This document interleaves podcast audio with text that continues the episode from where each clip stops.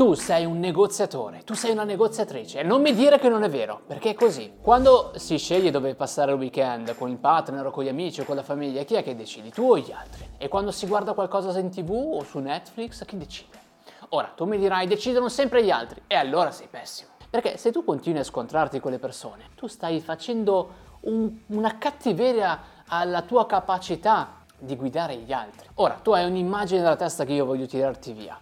Che non riesce a stare zitto è un bravo venditore? Assolutamente no, è il peggiore in assoluto. Il venditore migliore, il negoziatore migliore è colui o colei che ascoltano, rielaborano. Ok, se io riesco a spiegarti perché è vantaggioso o vantaggiosa quella decisione rispetto a un'altra, è chiaro che io sto mettendo sul tavolo, sto facendo per te un confronto che se fatto molto bene magari ti farà propendere in quella direzione. Poi è chiaro che il vantaggio deve essere per ambe le parti, perché altrimenti diventa manipolazione, oh che brutta parola. In tutti i miei anni di lavoro io ho conosciuto pochissimi negoziatori in grado di eh, non passare come venditori, però devo dire che alcuni di questi si sono rivelati molto ma molto bravi, perché quando riesci a trasmettere empatia, riesci a guidare qualcuno, allora vieni visto come un'altra persona e le barriere vengono abbassate. Ok? Se tu metti qualcuno o fai mettere qualcuno sulla difensiva, questo incomincia a dire ma vuoi vedere che mi vuole far cacciare fuori i soldi? Vuoi vedere che la vuole spuntare lui o lei anche questa volta? Se tu invece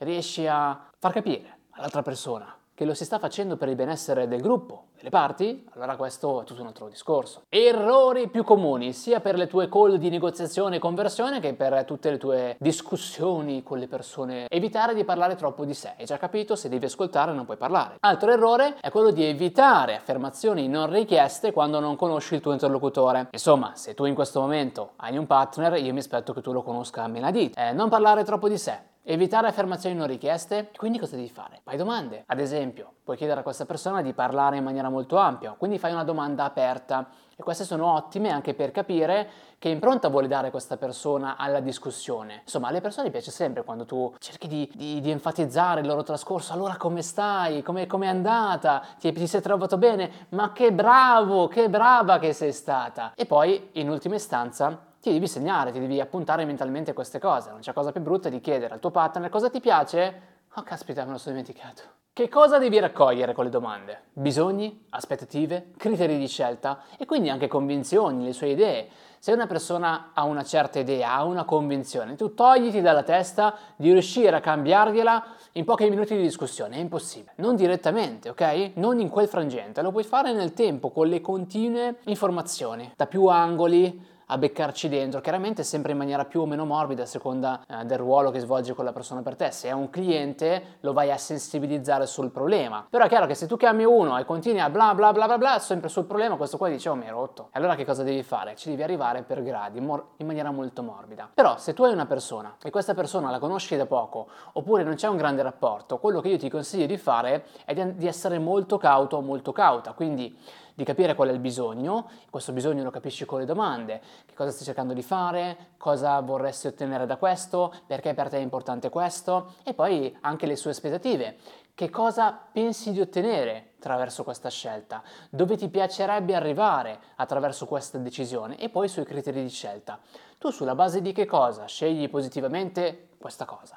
Tu sulla base di quale criterio andresti poi a fare questo acquisto o andresti di là piuttosto che di qua? E poi in ultima istanza le convinzioni e le idee. E queste qui, no, difficile, difficile farle emergere direttamente, è più facile che la persona con le domande aperte ti faccia capire qualcosina, incomincia a dire sì ho fatto quello, ah ma a me quello non piace proprio, no assolutamente, ok te lo segni, quello non gli piace, benissimo. Non ti voglio dire che è semplice, ma ti voglio dire che ogni caso specifico richiede la sua negoziazione e dovresti preparartela.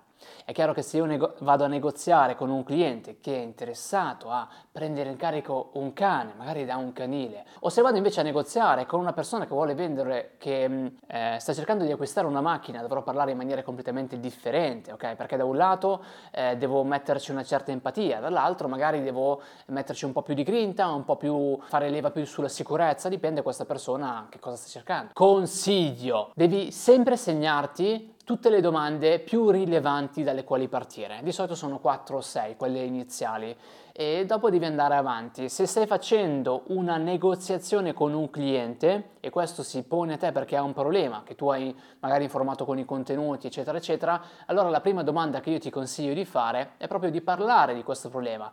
Chiedi più dettagli. La seconda domanda è da quanto tempo ha questo problema. La terza domanda appunto è che cosa ha fatto finora per gestire quel problema. Ultima domanda, come lo sta gestendo. Tu con questo hai un quadro molto chiaro. Queste domande però si possono riadattare perché dipende se io dovessi parlare con mia moglie e dovessi spiegarmi che è un problema, non è che ho bisogno di ehm, fare tutta questa scaletta, potrei andare un po' più veloce, dipende sempre chi c'è dall'altra parte e quante informazioni ho su quella persona, ma in linea di massima questo schema che ti ho dato funziona davvero bene. Ultime due considerazioni. Prima cosa, una buona negoziazione dovrebbe essere vantaggiosa per entrambe le parti. E l'ultima cosa che devi sempre fare è mettere da parte l'ego. Non ti puoi arrabbiare perché se ti arrabbi perdi il filo, non riesci più a guidare, non puoi farti neanche guidare o tra- far trascinare dalle emozioni negative, magari da un po' di tristezza o dalla, da, dallo sconforto, caspita anche questo cliente non lo chiudo, anche questa volta si fa sempre quello che vuole lei o lui. No, devi essere carico, grintoso, perché ci vuole positività, non si vende niente se non sei sicuro o sicura di te. Chi dà sicurezza, chi è forte, chi ha grinta, chi è lì che sempre pam pam pam pam pam, e tu devi essere una di queste persone perché io ci tengo avere solamente grandissimi negoziatori. Spero che questo contenuto ti sia stato utile, fammelo sapere con un commentino, un messaggino, iscriviti sempre al canale, beh io te lo dico, ma lo stai facendo, eh? lo hai già fatto? Molto bene. Dai, noi ci vediamo in uno dei prossimi. Ciao!